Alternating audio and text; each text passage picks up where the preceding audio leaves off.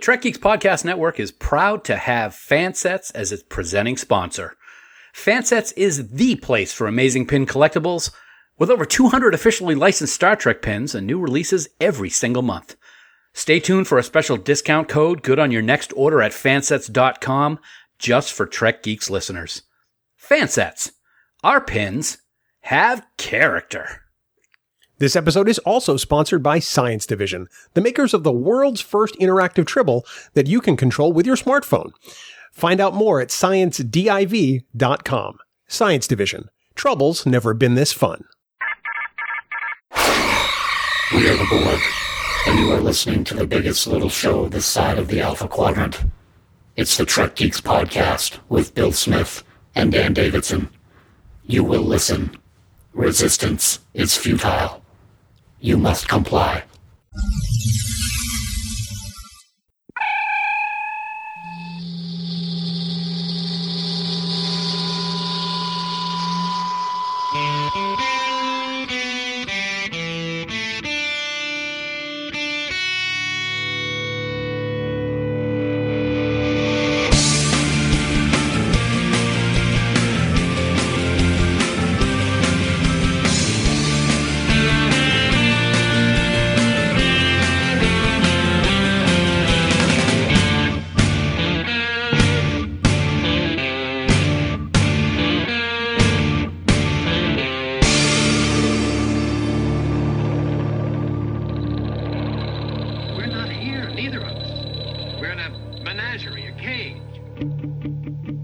Sick bay at Podfleet Command, where we're trying to use nanoprobes to cure the nastiest stuff on the planet. It's the biggest little show this side of the Alpha Quadrant and the flagship of the Trek Geeks Podcast Network. Greetings, ladies, gentlemen, children of all ages, and welcome to the Trek Geeks Podcast. I'm your co host, Bill Smith. So great to have you here with us this week as we dive in on episode number 229. Wow. It's amazing that 228 other times I have introduced my co host, who, let's just say, if he were infected with the same kind of gook that Harry Kim gets infected with, um, I'd probably find a better use for those nanoprobes. Yeah. He's the uh, he's the largely uh, infected and communicable Dan Davidson. Dan, welcome aboard, buddy. We got a great one on tap today. COVID. I think that's what Harry had, and that's what we're all going to end up being if we don't fix this. Hi. Wow! Wow! So that got dark really quickly. It did. It's good to be here. Thank you. I'm I'm proud to have the eight four seven two uh, virus flowing through my veins, out my nose, in my ears. It's all. It's all. It's fr- Up to your shoulders. Really, it's kind of gross, and it kind of grows. It's like a. It's like a weed. Kind of like Somebody get him a Kleenex. Yeah, it's it's good to be here. 229 times you now introduced me. That is congratulations. I know that's not easy. I Oh, don't I know it, brother? Uh, you gotta you gotta use that little pea brain of yours to come up with these introductions, but you surprisingly do it every week, and I appreciate it. So thank you, thank you for being you, Bill. And a little inside baseball here on the Trek Geeks podcast. I don't write these out ahead of time. No, you don't. You don't. These just happen we tell. we um, can spontaneously. Yeah. Uh, I don't think you're in any position to give me crap, given your Farkisms, which you do write out in advance and I now have a database of. They are now like I'm gonna have to Amazon number. I can, I can see it right now. In three years, the Amazon number one bestseller on the books list is going to be the Farkism Collection by Dan Davidson of the Trek Geeks Podcast Network. You heard it here first, people. You mean the Amazon? Well, uh, yeah, okay. Let's let's reel it in. Let's get back to what we're talking about. We are here on episode 229 uh, as we continue our Voyager 25 celebration, which we've been having such a great time with this year, man. I got to say, because we can't be at the conventions uh, celebrating with the cast and all the people behind the scenes, why not just do it a lot here on the podcast? So, so right now we're gonna uh, we're gonna deep dive tonight into a two parter. Season three ender cliffhanger and season four episode one introduced a new character to Voyager. We're talking Scorpion part one and two. Just the word Scorpion's kind of scary, isn't it? Your face is scary. Ooh, do it again. Okay, Your Mufasa. your face is scary. Yeah, I know that, but we're talking about Scorpion. We're not talking about. I'm not talking about me, Bill. I don't do that on the podcast. yeah, never. you know, one of the things I love about Scorpion is that uh, it, it really leaves a lot in an uncertain place before the break. I mean, this is no best of both worlds. Well, you know, we're, No. we'll, we'll be candid about that. But we both call this a see it on the most recent see it or skip it. And deservedly so. I think it's a great cliffhanger for a season, but more about that later, my friend. Okay. As far as right now, I'm sure there are for me to do. I do actually. I'm sure there are a bunch of people who want to hear your dulcet tones to find out where they may get in contact with us. Absolutely. Uh, if you're looking to get in touch with us, you can head right on over to trekgeeks.com slash contact and you will find a whole bunch, a multitude of ways to communicate with Bill and I. Let's see. There's Skype chat. There's email. There's voicemail by way of that big blue button using SpeakPipe. So actually, there really isn't a multitude. There's really only three, but we're going to say multitude every week because that's the way we like to roll here on Trek Geeks. Uh, just, you know, whichever way you want to contact us, make it so because we love hearing from you. Plus, there's also the most positive Trek Geek goop goop. This see, I'm still thinking about discovering Trek Lower Decks and the decon chamber. But but you know what just happened? Yes, Your streak is over. It's over. It was at like five, and now it's all done. Uh, there is the most positive Star Trek group on Facebook. It's called Camp Khitomer. It's our official group, and it's where over 1,700 other friends gather to talk Trek. It is always positive, and there's no bashing or gatekeeping ever allowed. To join the group, just head on over to facebook.com slash groups slash Camp Khitomer and be ready to be part of a truly wonderful social experience. And as always, we want to thank our wonderful admins, Haley, Jackie, and Dan, for the amazing job they do running the camp. Also, comments, you give them, we use them. That's the way it is. Bill. wow, back to me. Yeah. Quick. That's a, I said do you, do you need me to set up an appointment with a counselor so that you can get past this uh this verbal faux pas you you made during the I, I uh, kind of look the at it as, as how cool it was in Picard where they had that sign in the Borg cube. Number of days since an assimilation. It's being wiped off and now it's at zero. Um, I have a feeling it's going to be at zero for a while.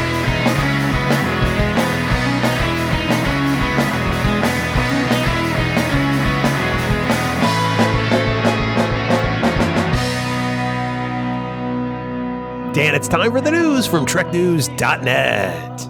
News is irrelevant. You will be assimilated. Whoa. So Sorry. news Dun, dun, dun, spanning the the Delta Quadrant. For all the news on all the Star Treks, yo. It's TrekNews.net. Dun, dun, dun, dun, dun, dun, dun. Online at treknews.net. I'm not sure. I think you changed keys in the I middle did. somehow. I, and okay. I'm glad you caught that because I did change keys. Yep.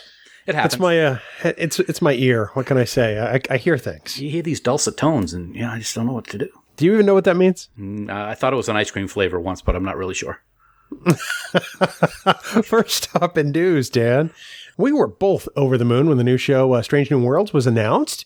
And this past weekend, it seems like uh, Star Trek executive Alex Kurtzman had some kind of update. Yeah, you know we've we've known about Strange New Worlds for a while, and um, uh, it's gotten. I, I got to say, it's taken some time for me to digest this update, and I got and I'm really happy with it. Actually, um, Alex Kurtzman was participating recently in a Deadline Contenders uh, panel promoting his Emmy nomination for Star Trek Short Treks, and he did give us an update regarding Strange New Worlds. Quote. I think Strange New Worlds, under the guidance of Henry Myers and Akiva Goldsman, is going to be a return in a way to TOS.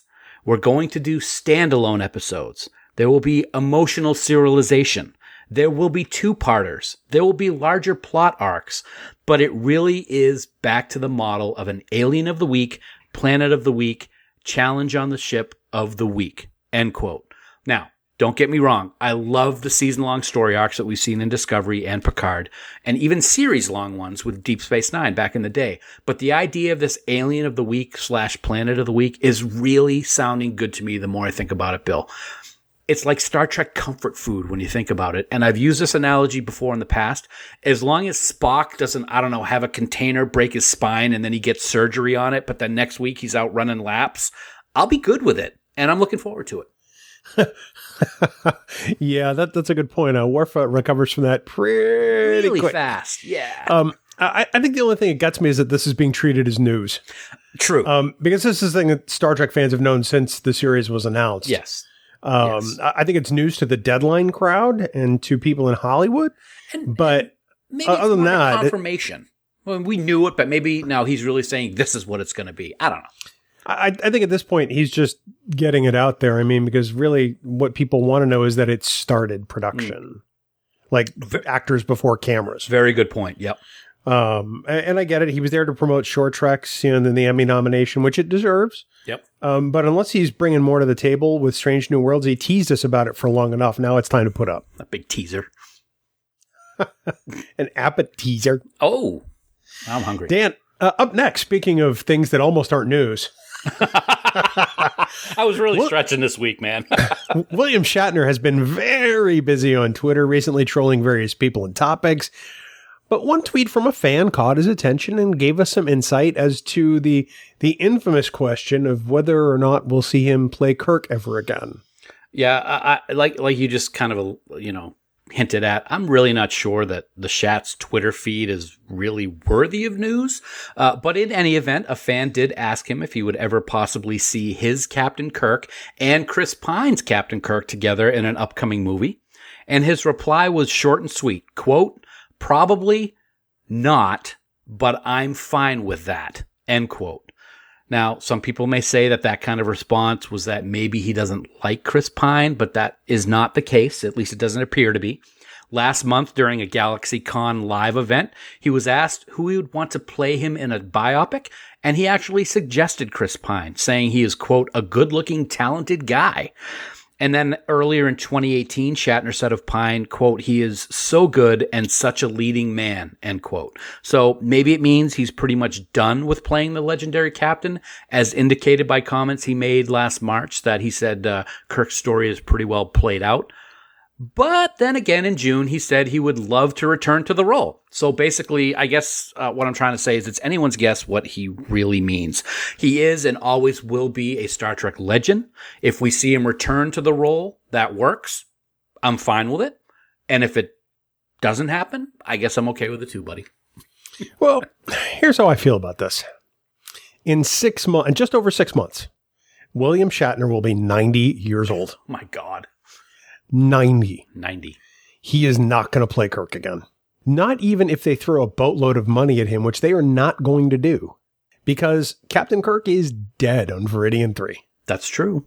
Good point. Um, could they bring him back? They could, but they also got Chris Pine that they can bring back. That's true. Um, so uh, as much as William Shatner is loved and revered and he has that iconic status, dude's 90. he he ain't going to be Kirk anytime soon. Yeah. Yeah. And, and like I said, I mean, this, is this really a news story? No, but it's something to talk about because it all, you're always going to have people say, oh my God, it'll be great. Oh my God, he shouldn't do it. Whatever. I think that that William Shatner likes to be a provocateur of sorts. Oh, absolutely. I, I think he likes to say, "No, I'm not coming back." Well, no, no, well, and I think he does that. Um, I can't say I blame him. I mean, he is his own chief export. I mean, he he is his product, and I get it. Um, and and fandom fandom turns out when he shows up. I get it. He he is and always will be Captain Kirk, and people will always want him to sit in the captain's chair again. So I will go to What can you do? Ticonderoga for that. I, I tell you what, if you want to see William Shatner and you want to see him sitting in the captain's chair, uh, the original series set tour up in Ticonderoga, New York, is the place to go Boom. um, because you get to see him on the TOS bridge, and it is uh, it is amazing. yes, it is. So, and finally, Dan, in news, it certainly should come as no surprise, but another major convention has been canceled due to the COVID nineteen pandemic. Yeah, not surprised at all, man. Unfortunately, another great convention has fallen victim to this pandemic and the pitiful handling of it here in the United States. Uh, convention organizer ReedPop has announced that due to the ongoing coronavirus pandemic, the physical New York Comic Con event that was scheduled to take place in October will now be held virtually. Uh, the new all digital convention, as part of the ReedPop's quote metaverse, will stream October 8th through 11th through uh, New York Comic Con's YouTube channel. Like you said, Bill, this is no surprise at all. Conventions for all genres, not just Star Trek. They've been done virtually most of the year and probably will be for the foreseeable future. And although there has been no official word on any rescheduling or canceling of Star Trek Las Vegas, I won't be surprised when and if that announcement is made. I'm already not going if it's in December. I know that you are planning to if it's held, but it's it's such a big question mark right now. Well, uh, I have reservations. Yeah. meaning I, I have a reservation at the hotel and I have flight reservation. Whether or not I actually go is another story Okay. um, because it is now four months away or just, just shy of four months away and um, nothing has gotten better. So I can't see myself taking that kind of risk unless, like I said, uh, unless the curve flattens like in two months. Risk is our business, though, Bill. Sorry. Uh, not in this. It, Not not in this, it ain't. no, no, no. So I, I have to imagine that STLV may not happen in December. And honestly, if I'm going to be uh, candid about it, I don't think it should happen in December. I I could not agree with you more. Uh, based on right now, we're in we're in mid August, and stuff is still the way it is. I don't think any of these big events should be taking place, and I think it would be um, to the benefit of everyone if it was either held virtually or canceled all outright, and then we just meet in the desert next year. Yeah, I, I say cancel it outright. Uh, Creation has been holding some virtual panels, uh, independent of and superior to an STLV. Yep. You know, do something in March. Yeah. Or schedule something for March, something smaller. Yep. You know, um, th- that people can go to if they want to, and then continue on with August for Star Trek Las Vegas. So, um, or maybe do some smaller regional things. I don't know.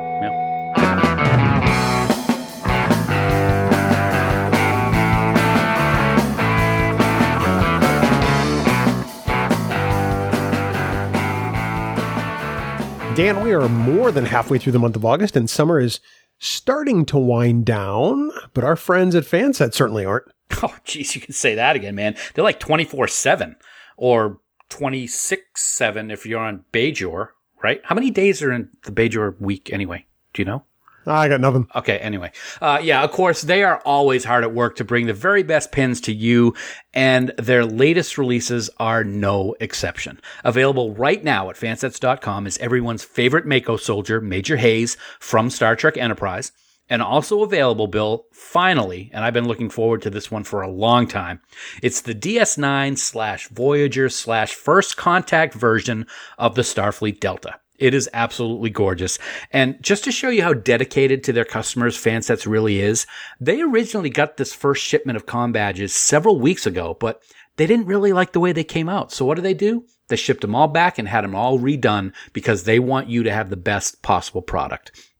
And, and they've just done a great job with that. Keep in mind, however, folks, that even though this is a full size Delta, it is a pin. It's not a magnet and it's not intended to be used as a cosplay piece. It doesn't matter though. It's still gorgeous and is going to look awesome in your Fansets pin collection. So everyone head on over to fansets.com, put a bunch of pins and accessories and even gift certificates into your cart. Because remember, if you spend more than $30, you're going to get free shipping. Now, on top of that, for 15% off your entire order, enter the exclusive Trek Geeks discount code for this week, BORG. That's B O R G in all capital letters. This 15% off bonus code will be available to use from right now as we record uh, until Wednesday, August 26, 2020 at midnight Eastern Daylight Time. Fansets. Our pins have character. And we thank our friends at Fansets for being the presenting sponsor of Trek Geeks. Dan, as we march forward in this episode, uh, we we gather now to talk about um, really the, the cliffhanger that spans seasons three and four of Voyager, Yes. and that is of course Scorpion, or as some might say, Scorpion. Well, oh, uh-huh, okay. Actually, no one would say that. I would, I would just, think uh, maybe the, the chef from Little Mermaid might do that, you know, little Renee, but that's okay. Rene Auberjonois, yeah. Absolutely, yeah, absolutely. Scorpion. Sorry. This is an episode that we knew um, it was going to bring some major changes to Voyager. Mhm. We knew at some point we were going to say hello to a brand new cast member, goodbye to a current one. Yep. But there was a whole lot left in limbo as to who that person saying goodbye might be. Yeah, it, it really was. This was a very controversial uh, decision that was made at the time. Um, the powers that be at Paramount really wanted to, for all intents and purposes, to sex up the show. They wanted to bring in more younger male viewers, and they felt that by bringing in a character with a lot of sex appeal uh, back then, um, would really bring in those listeners. So they decided to uh, bring in Jeri Ryan as this new character who would be a Borg who was um, uh, terminated from the collective and tried to integrate into the Voyager crew. And unfortunately, someone had to pay the price for that and that was the character of Kes. And I know a lot of people, a lot of people love Kes. I have grown to appreciate her more than I have in the past. She's never been one of my favorite characters, but she was the one that was kind of put on the chopping block for those of you that watch the Food Network. And um, she's the one that uh, that had to say goodbye in uh, a couple episodes into season four. Well, and in all honesty, that person leaving the ship could just as easily have been Harry Kim. Absolutely. Um, because at that point, I, I don't think they really knew that that what was on the table. Right. I, and, and they really kind of let it, it could have been Harry Kim. We saw yeah. how he looked in sick bay at the end of that episode. He very easily could have died from the injuries he sustained from species 8472. So there were a lot of questions. And back then, there wasn't a lot of the internets to be able to go about and, and get uh, information as to what was going to be happening in the upcoming season four. So uh, people were really, really had no idea what was going to happen until season four started. Well, the other thing we get in this particular episode is a, a new species that the Borg are terrified of, and that that alone it adds a new dimension. You know, you and I talk about how Voyager kind of took the Borg and made them something less than fearsome, mm-hmm. and and and this adds a new context to the Borg. Um, it's rare that uh, you know that species that uh, looks to achieve perfection is terrified of something. Absolutely. And I got to say, um, on that note, one of the things I love most about the cliffhanger of season three is not only do we get the best teaser, I think, in Voyager with the mm. Borg cubes, and in the middle of the sentence, resistance is futile, they are destroyed. But at the end of the episode, they have another bunch of Borg ships that get destroyed. So you have bookend Borg ship destruction in this episode. And you're like, who would have ever thought that anybody would be able to defeat the Borg as easily as this species does? And it, they, they wipe through at one point in, uh, in part two, which we'll get into, they wipe out like 300 ships in, in, yeah. in minutes. So yeah, badass it's really kind of amazing. You know, it. Uh, I think that it added an element where that made fans sort of sit back and go, "Whoa!" Because I remember watching that teaser um, while I was folding laundry that week. I happened to turn on, you know, uh, UPN because I was home, and um, I happened to be the season finale of Voyager, so I turned on. I saw that cold open, and I'm like, "Damn!" Yeah. what was that? Yeah you know, we always knew that Voyager would run into the Borg at some point. It was inevitable. Uh, we knew that they were from that quadrant, um, and and the Borg were very popular, of course, with with what was going on in TNG and and then First Contact and everything. So we knew it was going to happen, and and that cold open is one of the most chilling scenes, uh, if not in Voyager, in Star Trek. You don't expect that to happen with what we know of the Borg. And this was kind of the first time in television, I think, that the Borg on TV were made to look as scary and eerie as they were in First Contact. Yes. You know, the earlier episodes on TNG, they they weren't they were menacing of course but their look was much different with the quote movie version of the borg and it was good to see that come into play here on voyager for the first time it's interesting to know that this almost wasn't the season finale. Um, Year of Hell was actually almost the season finale for season yeah. three. And I didn't know that until recently. I, I, like it. I like Year of Hell better where it was. I do too. Um, sort of mid season because I think it made sense to tell that story that way. I think if I had to wait three months to find out what happened um, because of the Krenim time ship, I would have been like, "Are you kidding me?"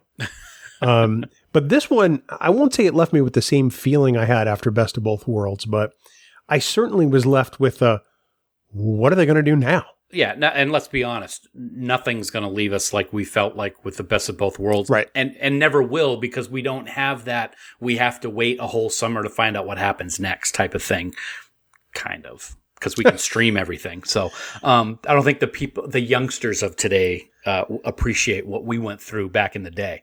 Uh, but you're absolutely right. It was like Okay, so Voyager stuck in a tractor beam, a whole bunch of Borg ships, and a Borg planet just got obliterated, and she's trying to make an alliance with the Borg.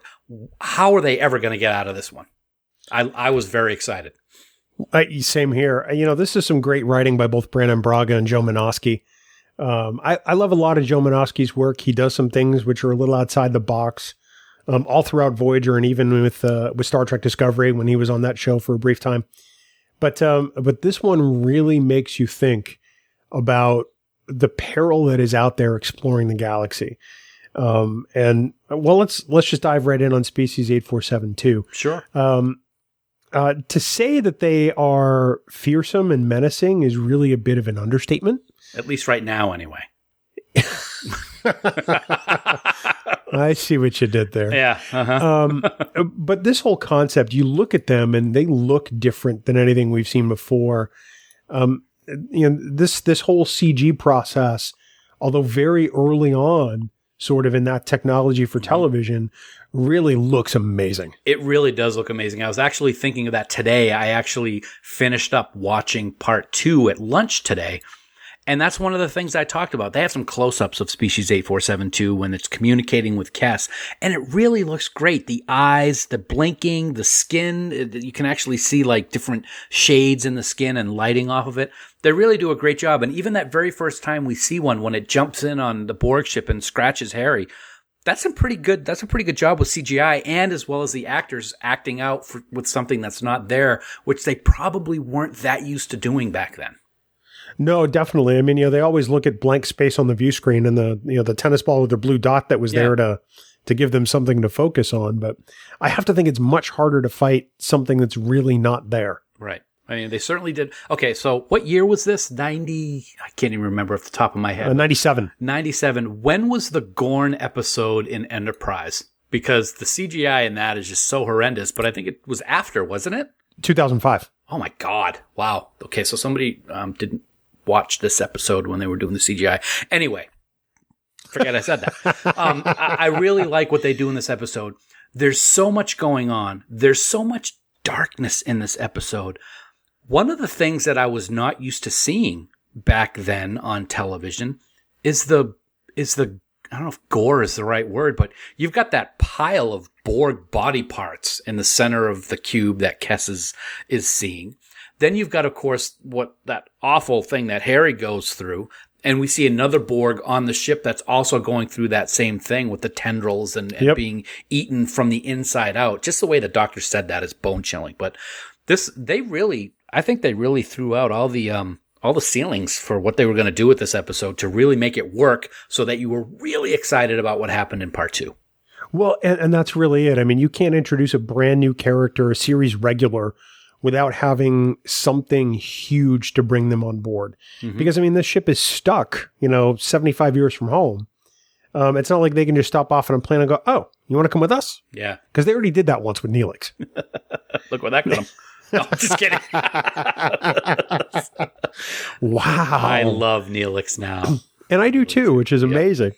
um, but you know, coming into this this area of space, you know, the the, the Northwest Passage, as they that. refer to it. Mhm. Oh, I do too.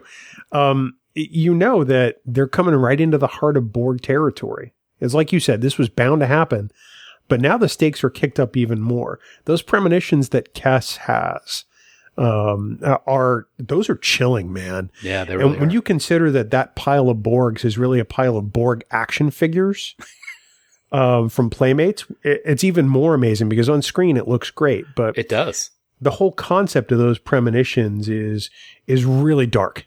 It really is, and and I gotta I gotta give Jennifer credit. For, you know, I've I've been critical of her performance a lot, but it's unfortunate that in the last few times that we get to see her, she's really been able to do great with what she's given, and they finally gave her something to really work with, even though it was a small part in this two parter. And uh, and I like that you she was she was terrified. Uh, especially in that one scene in sickbay where she turns around and she thinks that one of the aliens there and she's like screaming and the doctor comes running over. I, I got to give credit to Jennifer Lien for what she did for that. Well, and I have to give credit to her and and honestly to Garrett because I mean, you know, in Act Four, he's essentially just lying on a bio bed for the rest of the two parter, and that's uh, I mean, he's not doing a lot, but he's doing so much. You know, when uh, at, at the end of Halloween, when you have a jack o' lantern out on your step and it's kind of getting all gross and kind of caving in on itself, that's what his face reminds me of. That it's gross. It's just like all blah. Just It's like your face. There you go. I knew that. There was we go. right into that rake. Yeah. yeah. Um, so, I mean, uh, already coming into the, the later half of this first part, Voyager's not in a good place. Not at all. And then they kind of encounter, oh, I don't know, 15 Borg cubes? Mm-hmm.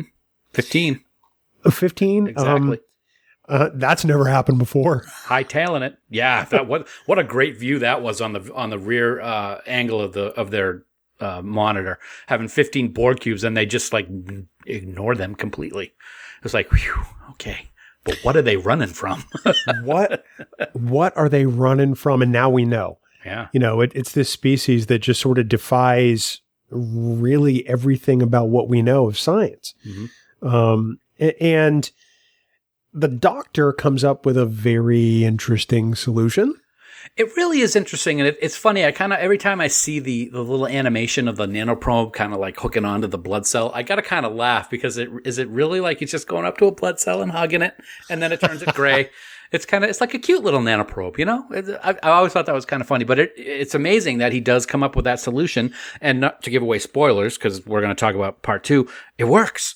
It's it's really amazing, and of course, it's it's it's a shame. Um, this is kind of my evil self coming out. It's Yeah. a shame that this cure works for Harry as quickly as it does, because who doesn't love to see Harry Kim suffer? But by beginning of part two, he's already back on duty and everything's good, and he doesn't. He's got a tendril up his nose, according to B'Elanna. But that's besides the point. But it's kind of a cool. It's kind of a cool way to turn Borg technology to work for you. Which who would have ever thought that would be something that we would be looking to have happen?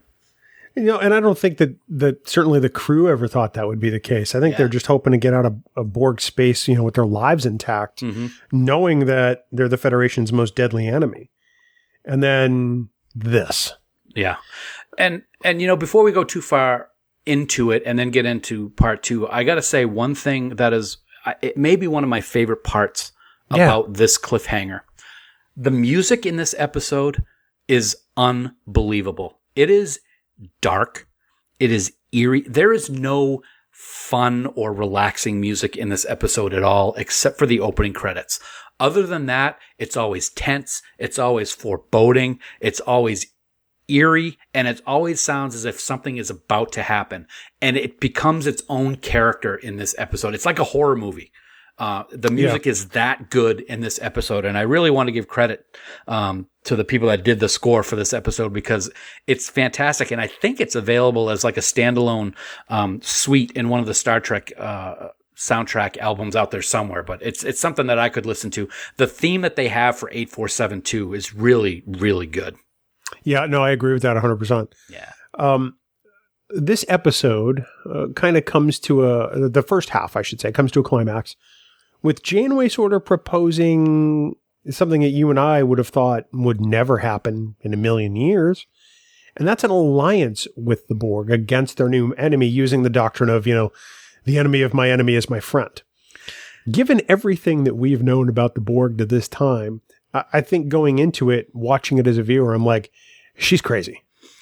Well, you know, back in the day, I would have thought that and probably Yeah. did think that. But over the course of the last few years, and as we've appreciated Voyager a lot, and as we discussed just a couple of weeks ago with our friend Amy, the character of Janeway, she's capable of anything. And she's willing to think of all aspects of what she can do to get her crew home. And if coming up with an alliance is something that she thinks will work, I'm not going to shy away from it because it's coming from Janeway. And as we see, it, it kind of works. Well, she and Chakotay have a rather uncomfortable conversation in Very the briefing uncomfortable. Yeah. Um, you know, where he tells her the the parable of the scorpion, which Mm-hmm. is where the episode gets its name from. And uh, ultimately, I mean, Chakotay's not wrong. No, he's not wrong at all. He- That's he's- what's, he's- that's that's one of the best parts about this episode. Yeah. She's kind of not wrong because she's the captain and she has to do whatever Mm-hmm. she can to get her crew home. But his job as first officer is to tell her when he thinks she's wrong, and he's not wrong.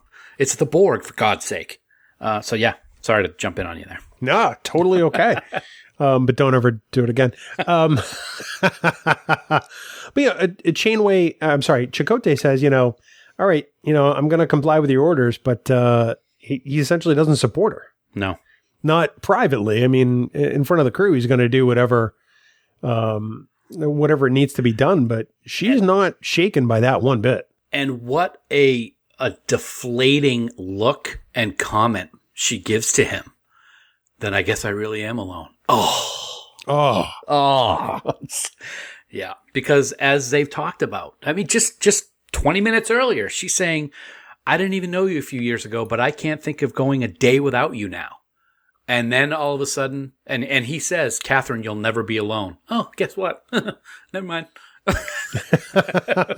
and then and that I, you can you know you, you gotta you gotta just think of how she felt hearing that from him and then him saying her saying that to him and then what he must have felt like after hearing it oh boy did you just, oh boy, me? oh boy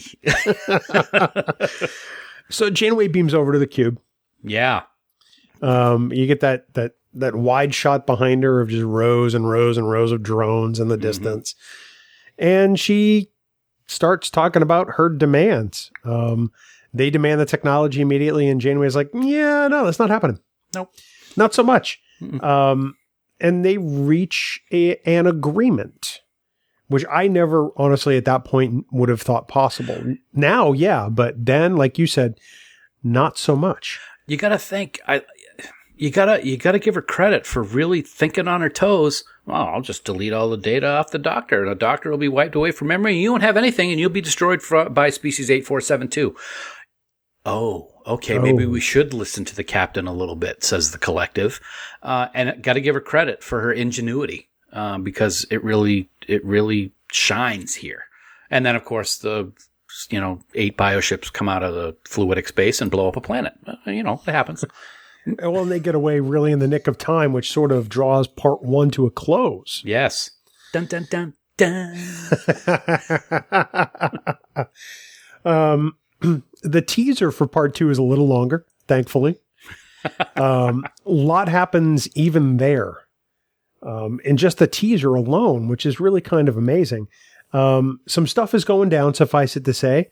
Um, Janeway's on the Borg cube Mhm. and calls back to Voyager says, Hey, guess what, guys? We're going to party with the Borg. We're Um, friends. we're friends. we're going to do this. Um, we're teaming up. And uh, can you imagine being, I don't know, Ensign so and so on the bridge over at one of the engineering stations? Boimler. and you know, you're, you're working on your warp field calculations, and you hear Janeway on the main viewer going, Yep, we've achieved an alliance with the Borg. And I would look up and go, Excuse me? Uh, That's not what I would say. We did what? Boop. yeah. yeah, we'd have to bleep that. Yeah, probably. Say what? yeah. Uh, and, you can see the look of the crew. They're all like, she's not serious, is she? But yeah, she's pretty serious. Yep. And to, and just to show that the Borg are all all cuddly and friends now, they uh, just you know they shut off the tractor beam. Oh, you can just glide along with us, right? I, I think that the whole time, if I were on board that ship, uh, I think I would have more anxiety than anything else because I'm worried that every time I turn a corner, I'm going to see a Borg drone. Yeah. And, um, well, that kind of comes to fruition Oh, Oh, a, a little. don't tell anybody.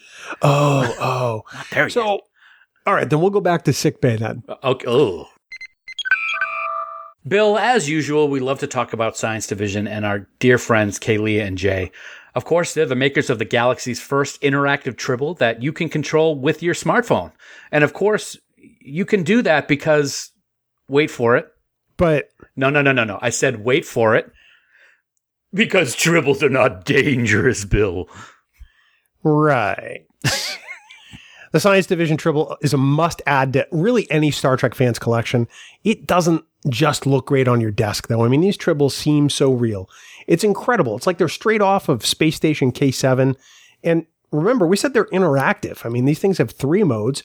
There's at ease, where they're happy and content. There's on duty, which is kind of a random mix of happy and angry sounds. And then there's also watchdog, where you can be sure that Klingon secret agents are close by. Now, you don't have to use the app to enjoy your Tribble, of course, but if you do, there's also an attack button which makes your Tribble scream on demand at friends, family, or even stupid co hosts who do impersonations. I didn't see that in the copy till just now. Uh, that was pretty good. Um, you know, you can buy your Tribble right now at sciencediv.com. And when it arrives, you can download the Section K7 app onto your iOS or Android phone, give it a name, and even choose what ship it's going to be assigned to. Plus, if you order your Tribble today, Science Division is giving Trek Geek listeners a special $5 off the adoption of your Tribble. So head on over to sciencediv.com to place your order. And then at checkout, be sure to enter the special code 8472. That's the numbers 8472, as in species 8472. That was for Bill because he's a little slow. Use that code and you're going to get $5 off your adoption now through August 26th. 2020 at 11 p 11:59 p.m. Eastern Daylight Time. Science Division. Trouble's never been this fun. And we thank our friends at Science Division for sponsoring this week's episode. So the doctor has finished preparing a, a treatment for, for Ensign Kim. Mm-hmm.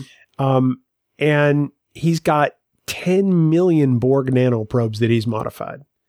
Um, that's a lot of nanoprobes, and he just injects them into Kim, and they are immediately successful, which means I guess Harry's sticking around. He's sticking around. He's still an ensign, um, of course, um, but at least now he doesn't have um, what looks like gach all over his face. Uh, and because it dissolves right in front of us on camera. So the nanoprobes are doing their job. And I got to say, not to give spoilers away, but what happens to that? The way that the nanoprobes attack and defeat what's going on in Kim's body, I like how they kept it to look kind of similar when they use the nanoprobes in the torpedoes against 8472 later on in the episode. Yeah. Even though it's a delayed reaction, they don't actually, you know, get destroyed until they're just about to fire their weapon. But I like how they kept that similarity between the two. I thought that was good. No, I agree with you 100% there. Um, so we get that achievement. I mean, it's still not the Harry Kim that we started the show with. True. That's right. That's always going to be the case. Always going to be the case. He's still other Harry in my book. Other Harry. Harry 2. And nobody ever talks about that again. They don't, that's something you don't talk about, Bill. I thought that was Fight Club. Oh. So Tuvok beams over to the cube and they get to meet Seven of Nine, their sort of liaison, tertiary adjunct of Unimatrix Zero One. Thank you for completing the name. Uh, you're welcome. Mhm. And um, and she kind of is their connection to the collective. Yeah.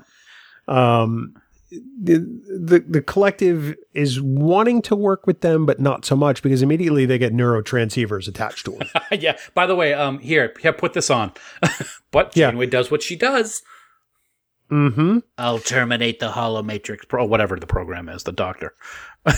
Well, and you can already tell that Seven of Nine is going to be a little different because she says, "I speak for the Borg," not "We are the Borg," not "We speak for the Borg," but it's the very declarative "I."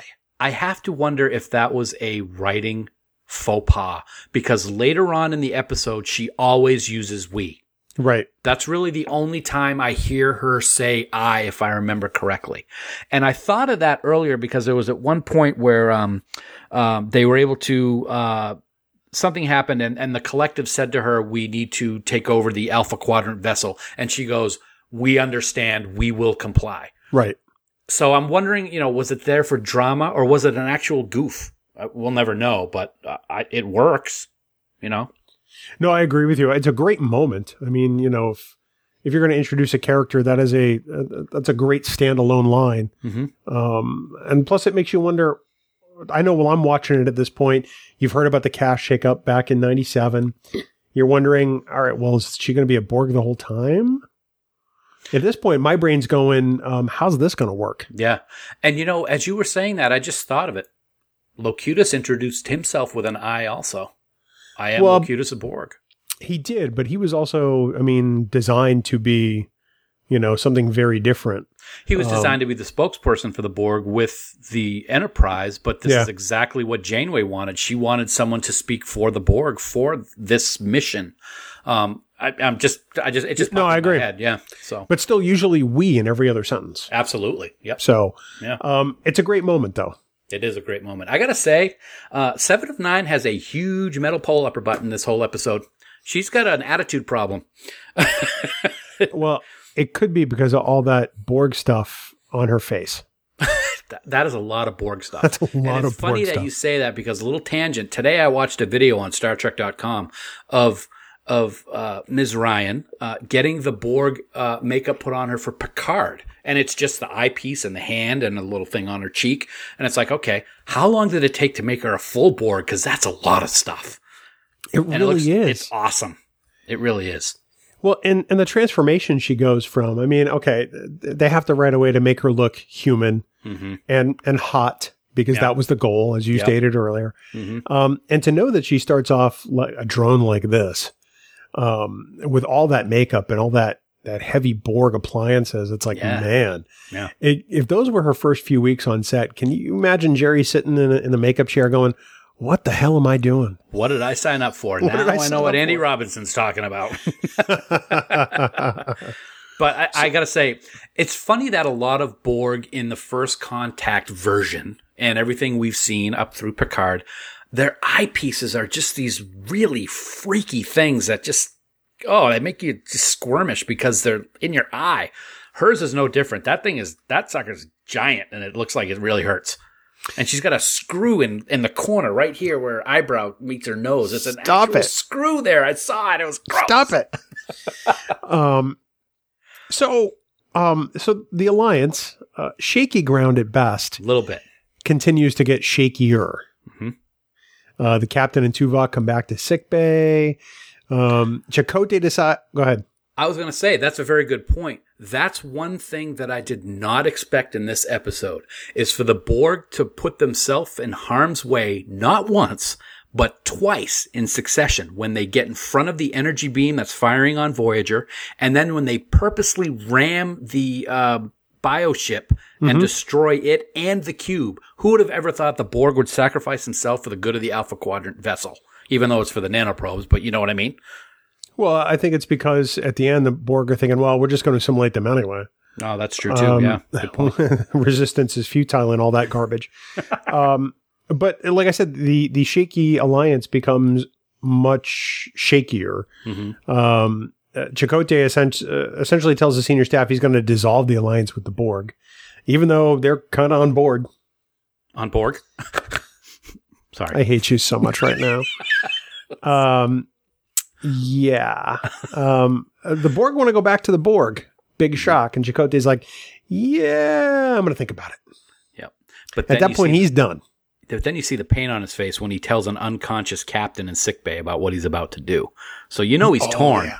You know he's torn, but he's he's he's in command. He's going to do what he thinks he's best is he thinks is best, even if it's going against what Kathryn specifically said. And if I may, let me back up for a second, Bill, because the sick sickbay scene made me think of it. Yeah, One ahead. of the most gut wrenching parts of episode two is right before Kathryn is is put into a coma by the doctor, and she's talking to Chakotay about how important the alliance is, and the way she says, "Get this crew home," is it's it's it, it makes it makes you tear up because that's when you really see how important it is to her and the guilt that she feels for stranding them there and what she will do anything to get them home. I thought that was that was a beautiful scene with uh with Kate Mulgrew. No, you're right. And and Beltran's pretty great in that scene too. Yeah. Um, but it it just it further reinforces why we love Janeway. Mhm. Um, because uh, because that is her reaction. Here she is. She's about to go in a coma. She's no idea if she's going to make it out. Right. Her last order to Chakotay is get the crew home. Right. And if you don't feel that in the pit of your stomach, it's like I, I don't know Right. because that's that's a great great moment. Heartless. your face is heartless. Um, to say that there's a little bit of tension between Chakotay and Seven is not untrue. Mm-hmm. And it's Hard so, to believe that these two characters get together in the finale. I was going to say it's a different tension later on in, in the series, but we won't talk about that right now. No, no. Um, but you want to talk about sort of two, you know, an immovable force and an unstop, or sorry, unstoppable force and an immovable object. Yeah. That's kind of the relationship that Chakotay and Seven have right now.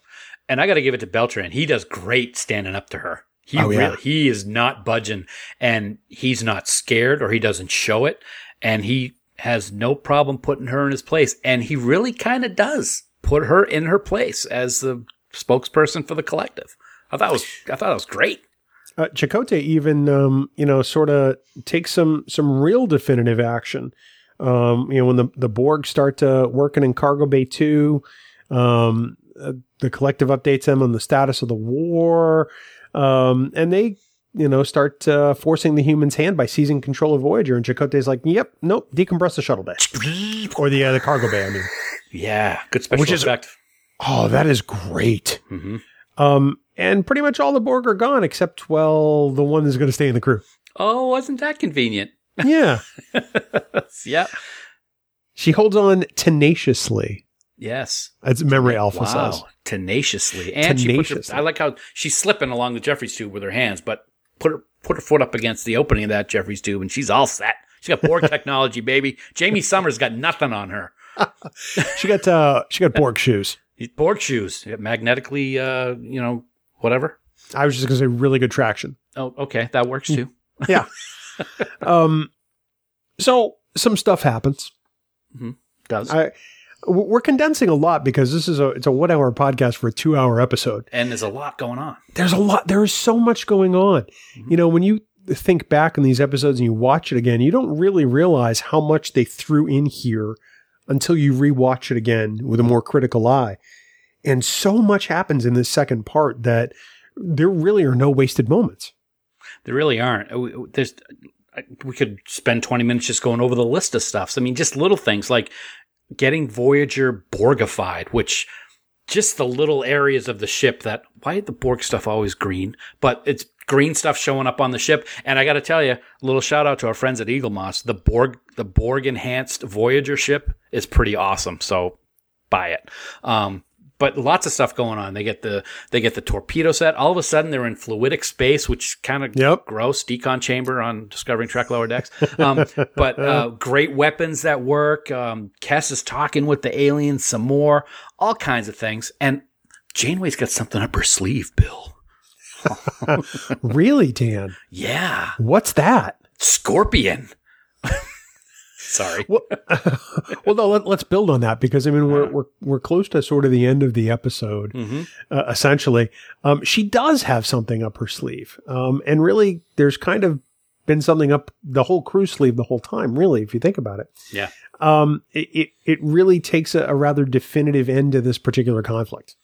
It really does, and I, I got to say that they do a great job. It's kind of too bad that Seven is oblivious to what's going on. She just seems fine with, oh, oh, you put Chakotay in the brig. Oh, all right, that's okay. So good. I'm going to trust you now, Captain, and we're gonna we're gonna defeat these uh these ships, and we're gonna return to space, and then I'm gonna cancel our deal, and yeah, I'm gonna assimilate you. So stand by.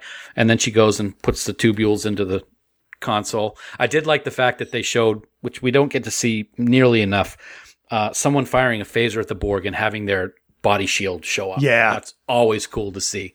Um, but yeah, so it was all an act because I can't for the life of me remember the episode where where Chakotay was connected to the collective, but I'm going to have to go find it because uh, if it wasn't for that, that wouldn't have happened. No, that's true. Um, that, that happened in season three, right? I don't remember it. I got to I got to find it and rewatch. I don't think it. you remembered it when we did the see it or skip it. Probably not. Was that the one? Oh boy. Um, uh, yeah, he, he found the uh, uh, the the these. I guess we can call them XBs like they do in Picard, who Oh, I like that. kind of form their own collective. Oh, is that the episode that that happens? Yeah, I remember I that so. episode. Yeah. Okay, yeah, I like that episode. I just forgot that he was attached to the collective. Um, one of the the most interesting parts of that whole sequence, the Scorpion sequence, as, as I like to call it, is just the the agony that that Jeri Ryan plays uh, on the link to the collective being severed. Mm-hmm. You know, immediately you see true, actual physical pain on her face. I think it's it's played beautifully. You understand what that means simply as a Star Trek fan, but you don't understand necessarily what it means in the scope of of of her being part of the collective. We've seen a little bit with Hugh, but not really because he was injured at the time. But she is forcibly removed from the collective, Yep. and it's it's it's gut wrenching. And we see later on through season four and, and into season five, and maybe even the rest of the series, how difficult that really is for Seven to be alone. I think there's an episode, isn't it, called Alone or something like that, where she's alone and she's really having trouble. Uh, it's when the one where all the all the crew has to go to sleep, and she's the only one on board, and she's really having a hard time because she's not with the collective and she doesn't have anyone around her. I think it's called One. One, thank you. One alone, same thing. It's like me when I'm podcasting. That's how I Uno. yeah. but um, uh, we we do see that later. But yeah, that that's a that is a physical severing of the connection, and it it looks like it hurt. Um, and even though we don't see her conscious again this episode, and we don't see her more human. We know just by the ominous way that the camera goes in on her in sickbay as the episode ends that things are just starting. They really are. And it, sets this character off on really the most uncertain footing, probably more uncertain than any Star Trek series regular has ever had. Um, you know, because she's lying on the on the bio bed in the sick bay and she's kind of unconscious, and it's like, yep, that's the episode. Yep. And that's never happened with a show regular before. So this is a really interesting introduction. She has a a really uh, she has great potential in this journey to do so much. And we're just scratching the surface because we honestly don't know what's going to happen next. Is she going to look like this for four and a half years? Yeah. We don't know. Right.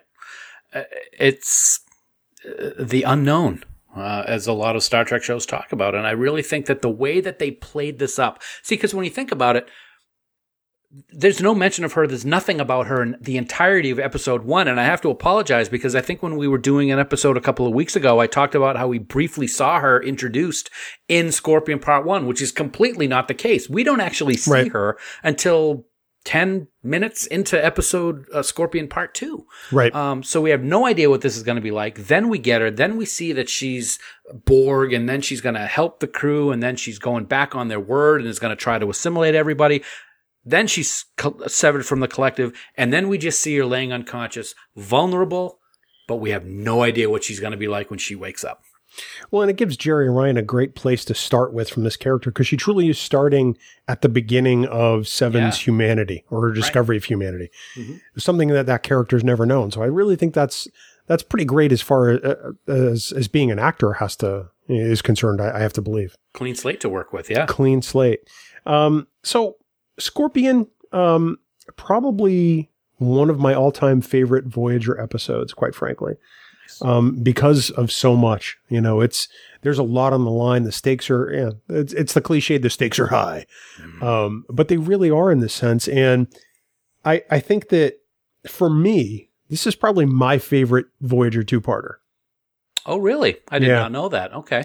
Uh, Your Hell is Mine, obviously. I mean, it's one of my favorite Voyager episodes at all, but this one's really up there. There's, like you said, there's a lot going on. And another thing that's really good with this two-parter, Bill, is the, the story. When you think about the story of the Scorpion, it really plays into everything that goes on from the time that story is told to the captain all the way to the end of the episode. And it's it's great to use something like that that that that children's story that Chakotay heard and how important it is when they're 70,000 light years from home looking at certain destruction by either one force or another and they got to figure out a way to get through it and they do. It's pretty awesome. And then they use it against the Borg with the whole Chakotay marble thing on his neck talking to Anakin.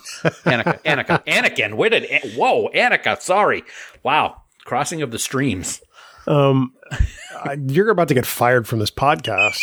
Um, because uh, unlike some networks, we only talk about Star Trek. Ouch. Yeah. Yeah. I see what you did there. So, um, so starts the, the life of Seven of Nine aboard Voyager. And, Mhm. um, we may have a bit of a dive in on that next week, but that's next week. Um, yeah, You know what I was going to say? We didn't talk about it, and I don't actually. we haven't talked about Leonardo da Vinci at all. And it's it's not a super important part to the story, but I do like, of course, that we got to see John Rhys-Davies. That's always great to see him. This is an important thing for Kathryn. It is. Is being able to go in there and and just and even at the end of part two, she goes in there just so she can get away from technology and fluidic space and all these other things. And I really like how they they they bookmarked that. You know what's interesting to me? This is about the fourth or fifth time this episode you referred to Captain Janeway as Kathryn and not the Captain or Janeway. I'm trying to mix it up purposely. Oh, okay, I wasn't sure Yeah, if maybe yeah. it's because of the connection you feel to the character or That could be Um, it too. I was actually going to call her Katarina, but I didn't want to overdo it. Well, it's like you don't go around calling Picard Jean Luc, and you don't go around calling Yeah. Kirk Jim. I, you know what? The more I think of it, I did it purposely tonight, but I, I feel really comfortable calling her Kathryn. And I think that's because of the amount of respect that I have for her and for Kate for what she's done Yeah. with this character. I just love it so much. And, and, and, and to me, it seems more personal. And it's, you know, cause it's somebody I care about, even though it's a fictional character. I, so calling her by her first name, I like it. Let's be honest, it's because you want to build her a bathtub. And Dan, there are some other humans on this planet for which I know you'd like to build a bathtub, and that's our friends, the band Five Year Mission, uh, without whom this podcast would sound just non musical. Um, we are so grateful to the, the band for allowing us to use their music, not only here on Trek Geeks, but all over the network. Um, we love Five Year Mission, and we love them so much that they now have a podcast on our Trek Geeks network called, wait for this, Five Year Mission, the podcast. Get out. I know, I know. No, no, It's it's no, get out. oh, all right. Hold on. um, but so yeah, head on over to fiveyearmission.net. Get all their CDs in your hand because as great as it is to listen on Spotify or some other service, um, bands don't really see a great amount of uh, of benefit from that. So. What really helps them? Buy their CDs, get the physical media, Yep. you know, become a huge fan of them because we are. That's fiveyearmission.net. Go get all their albums. year one, year two, year three, year four, Trouble Tribbles, Spock's Brain, and year five soon, sometime. Well, Maybe. we'll have to get maybe Fark will give us an update on that sometime soon. But yeah, awesome music. We use it on all our uh, all our pod. We just we just love them. Uh, but Bill, I gotta say, you know, you know who else I love? I I don't. love, I love Julian Bashir, Secret Agent. Oh, I gotta say, I really do. He's our man best. Bashir. Our man Bashir, one of the best secret agents out there. He faced danger at almost every turn. He wooed the most beautiful women on the planet. Uh, he was suave and, and debonair, even when the music was at its bleakest because of drummers that really weren't that good. He fought evil because he knew it was the right thing to do, Bill. And no one was evil than this particular person. The man who enunciated better than any villain in history. And he had an interesting philosophy. Oh no. He di- yeah, it was an interesting one. There comes a time when a house has become so damaged by drummers that you must not only kill the drummers, but demolish the house. Oh boy. Yeah. Dr. Evil had nothing on this guy. Nothing. His name, Hepharcrates Noah. Ha! Oh man. A little, little bit? No, not Come even a little. Oh, that's just. Oh, Although I can't wait for Fark to change his his Twitter name to that. yes. Oh, that'll be beautiful. Um, Hepharcrates Noah. Mm-hmm. I said it. And you said it just now, actually. I so know. I you. feel I feel dumber for it. Actually. dirty or dumb, one or the other. Yeah, one of the two. I, I feel like I sold my soul, but that's fiveyearmission.net. Please go get all their albums. Of course, don't forget, you too can support the Trek Geeks Podcast Network by subscribing to bonus content on Patreon. You can get all kinds of of other perks, Dan. It's it's really amazing. There's laptop stickers, there's t-shirts, and there is our unparalleled annual supporters pin, which we produce with our friends at Fansets, which I think you might be holding in your hot, grubby little hands. Actually, yeah. Today I got a text from a friend of mine from Fansets, our good friend John. He goes, um, I just got a message that the package was delivered. So can you check out the pins and let us know what they look like? And I'm like, say what? So I went downstairs and sure enough, there was a box of our Patreon year two supporter pin. And dude, this thing is unbelievably gorgeous. And I give you all the credit in the world. You came up with this one, buddy. It is absolutely spectacular. It's got our logo, it's got the coconut planet, it's got all of our all of our shows written on this pin, which is just amazing detail. And um, if you want this pin, you got to become a Patreon member. I'm just going to say that right now. So, um, you know, I'm going to tease you about it, and you're not going to get one unless you join the Patreon. Well, I'm going to get one because I, I designed it. okay, you can have one. Uh, but Oh, that's thank it. you, thank you. yeah, they're they're absolutely beautiful, and, and we're very proud of them. So uh, so yeah, check them out. And um, right now, though, we want to take a moment to thank our associate producers uh, for Trek Geeks. They're all getting pins. Um, we are so grateful for their support. So thank you, Dave Andrews, Vikram Bhatt, Luke Burnham. Brad DeMag, William Edward M. Jr., Brandon Everidge, Andy Fark, Kimberly Francis, Jonathan Hamilton, Brooke Horton, Ryan Jeffs, John Krikorian, Sean Lynn, Jamie McGregor, Aaron Mollenkoff, Shane Murray, Tim Robertson, Greg Rozier, Eric Sakian, Adam Sanders, Tim Serdar, Heather Sohn, Lisa Tomlinson, Jessica Dax Vincent, Trey Womack, Ron Robel, and the gracious and wonderful Conrad Hutchins. that gets more gracious and more wonderful every week. Every week. Every week. Uh, Dan, of course, we want to thank our Trek Geeks producers as well for their support. They are Mike Bovia, Chaz Bradshaw, Ken Bird, Kyle Castillo, Peter Craig, Rachel Delaney, Craig Ewing, Jackie and Chris Hackney, Kimberly Hartman, David Hood, Steph Lescu, Leonel Marchand, Matt McGonigal, Jim McMahon, Charlie Mulvey, Sean O'Halloran, Jamie Rogers, Casey Shafsky, Chris Trebuzio, Ken Tripp, Christina Werther, and the lovely and talented Jess Vashon. You too can become a producer on the Trek Geeks Network, and it is just so easy to do. Head on over to patreon.com slash trekgeeks for all the details. Well, Dan, next week, Voyager 25 continues with a discussion about a character that um, came in for controversial reasons, but became a beloved fan favorite. Absolutely. And we talked about her a lot just in the last hour. Um, the, the powers that be wanted to make Voyager more sexy, so they introduced this new character uh, in the very episode that we discussed, Scorpion. So next week, we're going to dedicate the entire show to everyone's favorite Borg and discuss her introduction, her humanity, and her part as a valued crew member of Voyager, as well as her unexpected and wonderful return in Picard. It's 7 of 9, tertiary adjunct of Unimatrix 01, next week on Trek Geeks, the flagship of the Trek Geeks Podcast Network. Um, it's going to be a great discussion next week. Uh, we're looking forward to it. Um, lots uh, to talk about with 7 of 9, including lots of brand new stuff. So that's Yeah. next week, right here on the flagship. Of course, for more great Star Trek discussion, please check out the other member podcasts of the Trek Geeks Podcast Network. You can find them all, including where to listen, by visiting trekgeeks.com slash listen. The Trek Geeks Podcast Network, no one talks Trek like we do. And of course, for all the news on all the Star Trek CO, please visit our great friends at treknews.net. For now, this has been episode number 229 of the Trek Geeks Podcast. We do hope you all live long and prosper. Get this coconut home. Uh, no. Music for Trek Geeks is provided by Five Year Mission. They're writing an original song for each episode of Star Trek. Hear more of their music at fiveyearmission.net. Trek Geeks is a production of Coconut Media Works. Executive producers Bill Smith and Dan Davidson.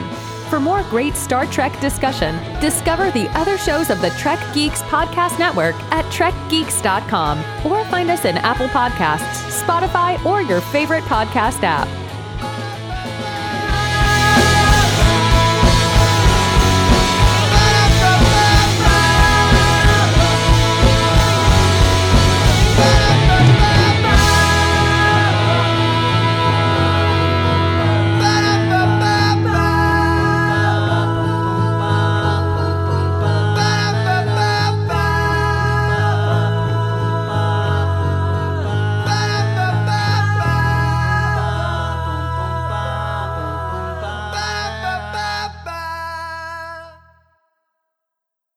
Bing bong. Bing bong. Bing bong. I'm not sure which one I like better. Ruck. More complex than brown. No, probably the other one. No, you like the other one better? All right. Yeah, your tone was really good this week. Thanks. That's because I, you know, I, I've been practicing. Yeah, Yeah. yeah. I see you in front of the mirror going In the shower. Bing bong. I'm in the shower. Bing bong. No. I don't want to know what you do in the shower. That's okay. Hey, I bought a hot tub. What? Yeah, soon I bought a hot tub today. What? yeah. You know what? COVID's going on. You know, we don't have the camp anymore. We can only go there once a year. You know, we don't know if we're going to find a place on a lake that we really want so much. So we figured, you know what? Let's just bring the water to us. So uh, Wow, yeah. talk about burying the lead. This is the first I'm hearing about it. I know. I wanted to surprise you and get your reaction on air, so to speak. So, I uh, am- it's, I am stunned. And uh, we're pretty excited about it. You know, uh, Chris and Donna used to have one years ago, and we really liked it. They got rid of it, and they're actually thinking about getting one again because they really miss it. and we said, you know what? What's what's stopping us from getting one right now? I mean, we got the spot for it. We got a perfect spot out in the back for it. It's gonna. It's uh. So we went and we went out to the seacoast last weekend and visited uh, Mainely Tubs. Little plug for them. And uh, the salesperson was fantastic, and we said, let's do it. So it's not going to see. The problem is though, um, everybody's buying them right now because everybody's stuck at home. Oh, wait. It's it's not going to be available and delivered till October, but at least we'll have it. So uh, we're we're really excited about it. So Wow, well, that's pretty cool. yeah, it should be fun. It's got lights and we got the, we got like Bluetooth speakers in it and everything. Now, now, will you use it in the wintertime? yes, absolutely. Nice. Yep, Nice. absolutely, we will. And uh, we're thinking at some point we may get some kind of a. They have these really great um, covers for it that actually it's mechanical and it, it's it's down low and it, the cover is on the tub, but the legs all rise up and the cover goes up with it. So it's like a gazebo when it's raised up full. And then So- you get in the tub and do it, and you know you- you're in the tub, and then you lower it, and the cover goes back on. It's kind of cool. We might So- get that someday. I have two questions. Hmm. At what point does it become like Bumblebee and head off to fight the Decepticons? Anyway, No. And at what Uh, point will you get trapped under that cover? purposely? No. no of your own luck. my old luck. That's probably bound to happen at some point. I I, I don't know. Bumblebee. Uh, I think I'd rather go with Optimus Prime. I like. Yeah, I know you. You're not Optimus Prime. that. I, sat, I sat in Optimus Prime, and so Uh, did you. I did. We did. We sat in Optimus Prime on the Paramount lot. Yes, we did. Yeah, so we're we're excited. Um, uh, it'll be a, a, a couple of months away, but you know, I got a project. I got to dig the spot and put crushed stone in it and all that stuff. But yeah, so maybe one day I can broadcast live from the hot tub. Oh yeah, because that's not rot with peril. I'll just put a little table on the side. It'll be fine. yeah. Okay. Okay. Anyway. Uh, knowing you. Yeah. and you'll be like, yay, finally. Oh my god, that's an option. Yep. Yep. So, Um, uh, do you plan on toasting any bread near your hot tub? Jesus. Wow. No. Uh, No? no. No, no, I don't think so. So, Wow, look who got dark. Sorry about that. yeah, that's all right. So, how's your day, pal?